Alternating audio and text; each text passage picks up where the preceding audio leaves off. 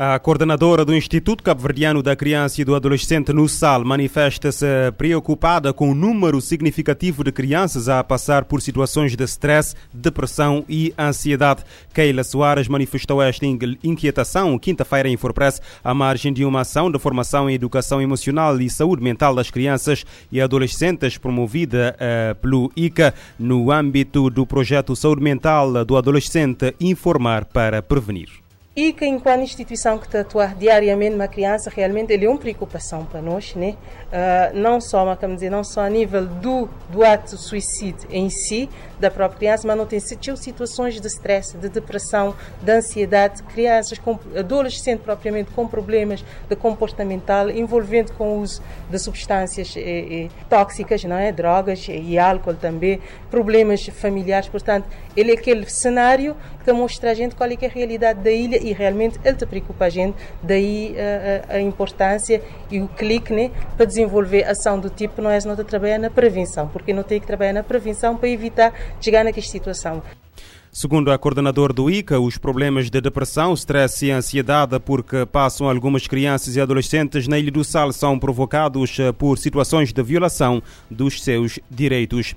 O presidente da Venezuela, Nicolás Maduro, volta a denunciar eh, que o empresário Alex Saba está ilegalmente detido em Cabo Verde, onde aguarda extradição para os Estados Unidos da América. Durante a reunião do Gabinete de Missões Sociais transmitido pela televisão estatal venezuelana, Nicolás Maduro disse que Alex Saba foi sequestrado sequestrado, torturado e mantém-se detido de maneira ilegítima, eh, ilegal e desumana em Cabo Verde. O presidente da Venezuela explica que a oposição venezuelana, com o apoio internacional, tentou destruir eh, os comitês locais de abastecimento e produção, um programa estatal de distribuição de alimentos a preços eh, subsidiados que eram trazidos do estrangeiro por Alex Saab. Saab, de 49 anos, eh, de nacionalidade colombiana, foi detido pela Interpol e pelas autoridades cabo-verdianas a 12 de junho de 2020 durante uma escala técnica no Aeroporto Internacional Amílcar Cabral, na Ilha do Sal, com base no mandado de captura internacional emitido pelos Estados Unidos numa viagem para o Irão,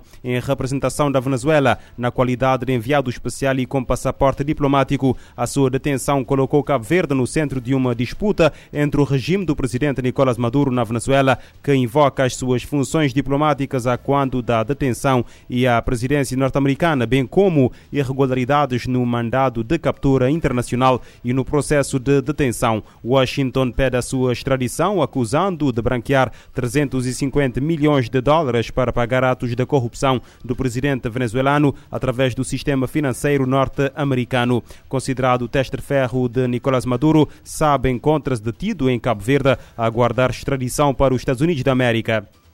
Uma criança morre a cada 10 minutos por falta de alimentos no Iêmen. As agências humanitárias prevêem a morte de 400 eh, mil menores eh, de 5 anos em um ano naquele país. O total de menores deslocados pela violência chega a 1 milhão e 700 mil. A cada 10 minutos, uma criança iemenita perde a vida devido à desnutrição. São mil mortes por semana no país que é considerado um dos lugares mais difíceis do mundo para ser criança. O Programa Mundial de Alimentos PMA informou que a distribuição completa foi recentemente restaurada após meses de redução. A medida foi possível graças a uma resposta de doadores como Estados Unidos, Alemanha, Emirados Árabes Unidos e Arábia Saudita, após lançar vários alertas sobre a iminência da fome e de uma catástrofe alimentar. A agência destaca a falta de fundos para mais de metade dos 30 milhões de habitantes do país que devem passar pela situação. A previsão é que a crise alimentar provoca a morte de 400 mil crianças menores de 5 anos nos próximos 12 meses. No terreno, a moeda desvaloriza e os preços dos alimentos disparam. A diretora executiva do Fundo das Nações Unidas para a Infância UNICEF, Henrietta Ford, destaca que a guerra no Iêmen criou a maior crise humanitária do mundo. A situação piora com a crise da saúde e com os efeitos socioeconómicos da pandemia, o colapso total está iminente em serviços básicos como saúde, água potável, saneamento e educação que encaram fragilidades. No país, ser criança é ter passado por uma experiência de violência que nenhuma outra deveria enfrentar, segundo o Unicef. News em Nova York, Eleutério Guevara. A ajuda humanitária no Iêmen eh, preocupa diferentes agências das Nações Unidas que pedem mais fundos para prestar auxílio às populações. O país está a caminho de eh, completar sete anos de conflito civil.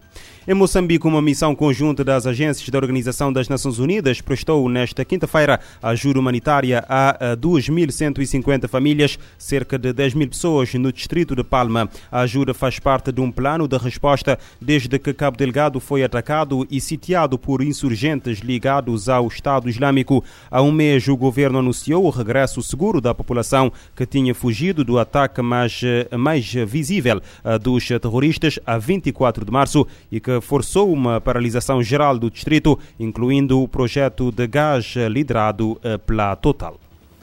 A resposta coordenada da Organização Internacional para as Migrações, Fundo das Nações Unidas para a Infância e o Programa Mundial para a Alimentação ofereceu alívio às pessoas isoladas que não receberam ajuda humanitária da agência da ONU desde o início dos ataques armados em Palma no final de março deste ano, refere um comunicado conjunto das agências da ONU. Com estes kits de abrigo, esperamos reduzir o impacto sofrido pelos civis em Palma, uma área que não era acessível disse Laura Tom Bond, chefe da missão da OIM, citado no comunicado, adiantando que o acesso temporário à zona permitiu às equipes da OIM realizar uma avaliação inicial sobre as necessidades atuais dos deslocados.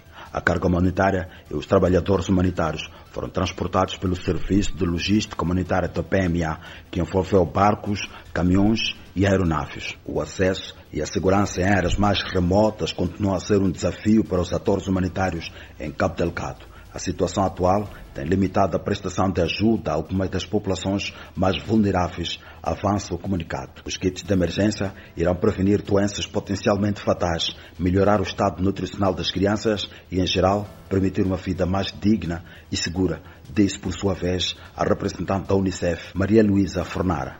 Foi um incrível esforço humanitário conjunto das agências irmãs da ONU, o PMA, Unicef e a OIM, em estreita coordenação com o governo de Moçambique disse Antonella de April, representante do PMA, igualmente citado no comunicado. Em declarações à Voz da América, Rashid Ali, um deslocado de Palma, disse que o distrito estava em vias de um colapso social, com muitas famílias a se alimentarem de refeições improvisadas com tubérculos e suas folhas. Só estamos dependendo dessa distribuição.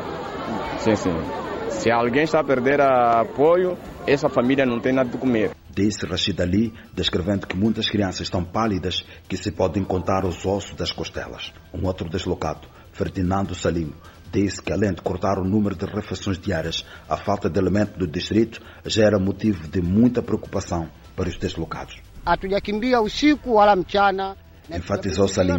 Para seguir, pedir às autoridades a reabrirem a estrada que liga Pemba, a capital, para Palma, para que a circulação incentive a troca comercial. A nota das agências da ONU avança que a distribuição de kits em Palma foi uma operação extraordinária que se baseou em longas negociações entre o governo e as organizações humanitárias para o acesso humanitário à Palma. André Batista, para a Voz da América. A ONU presta primeiro apoio a 10 mil pessoas após a recaptura de Palma, em Cabo Delgado, Moçambique. A Polícia Federal do Brasil deteve na quinta-feira uma cidadã boliviana sob investigação pelo desastre aéreo ocorrido em 2016, no qual morreram 71 pessoas, incluindo futebolistas, treinadores e diretores do uh, Chapecoense. Segundo a polícia de uh, Corumbá, uma cidade na fronteira com a Bolívia, localizada no estado de Mato Grosso do Sul, a mulher foi responsável pela análise e aprovação do plano de voo do avião que transportava o chapecoense e era uma fugitiva da justiça no seu país. O trágico acidente ocorreu em novembro de 2016, quando o avião que transportava o chapecoense se despenhou a 17 quilómetros do aeroporto José Maria Córdova. Eh, depois de ter ficado sem combustível, a equipe estava a caminho da Colômbia para jogar contra o Atlético Nacional na final da Copa Sul-Americana de 2016. 2016. A tragédia provocou a morte de 71 eh, das 77 pessoas no avião eh, da companhia aérea boliviana Lamia. Três futebolistas, dois membros da tripulação e um jornalista eh, sobreviveram.